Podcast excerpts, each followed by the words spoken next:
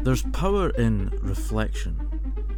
I've talked before about Kolb's experiential learning cycle. The idea is you have an experience, you think about it, and after you think about it, you reach a sort of eureka moment, the light bulb moment. You have an idea or you make a conclusion, and then you resolve to adapt. Having such a structure helps you reflect better, helps you learn from your experiences.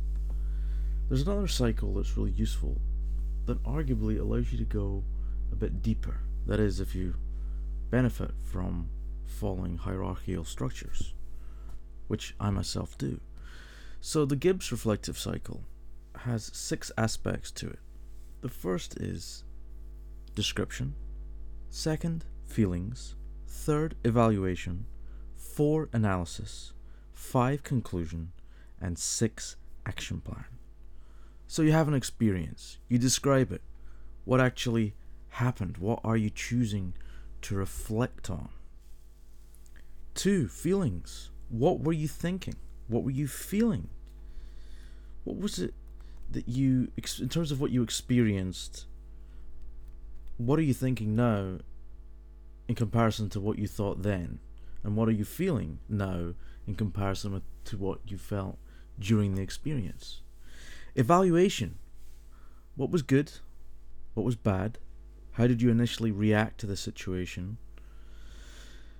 And how do you now react to it as you look back on it? The fourth aspect of the Gibbs reflective cycle is analysis. You consider what you might have done that would have helped you get more from the experience. You also consider contrasting it with past experiences that you've had and any missed opportunities that there may have been. The fifth aspect is conclusion. You start to think about what you could do in the future, what you could have done that you didn't, ultimately, what you learn from the experience, and uh, ask yourself if you could have responded in a different way. And the final aspect of the Gibbs reflective cycle is to produce an action plan. If that experience that you were reflecting on cropped up tomorrow, what would you do differently? And this is usually in bullet form.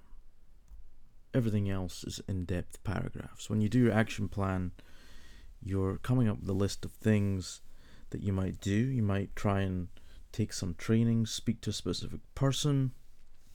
You might try and buy some sort of tool that will help you be better equipped the next time. That is the Gibbs reflective cycle. A powerful hierarchical structure for reflecting in an in depth way. I'm Alan Kay, challenging everything. Talk again.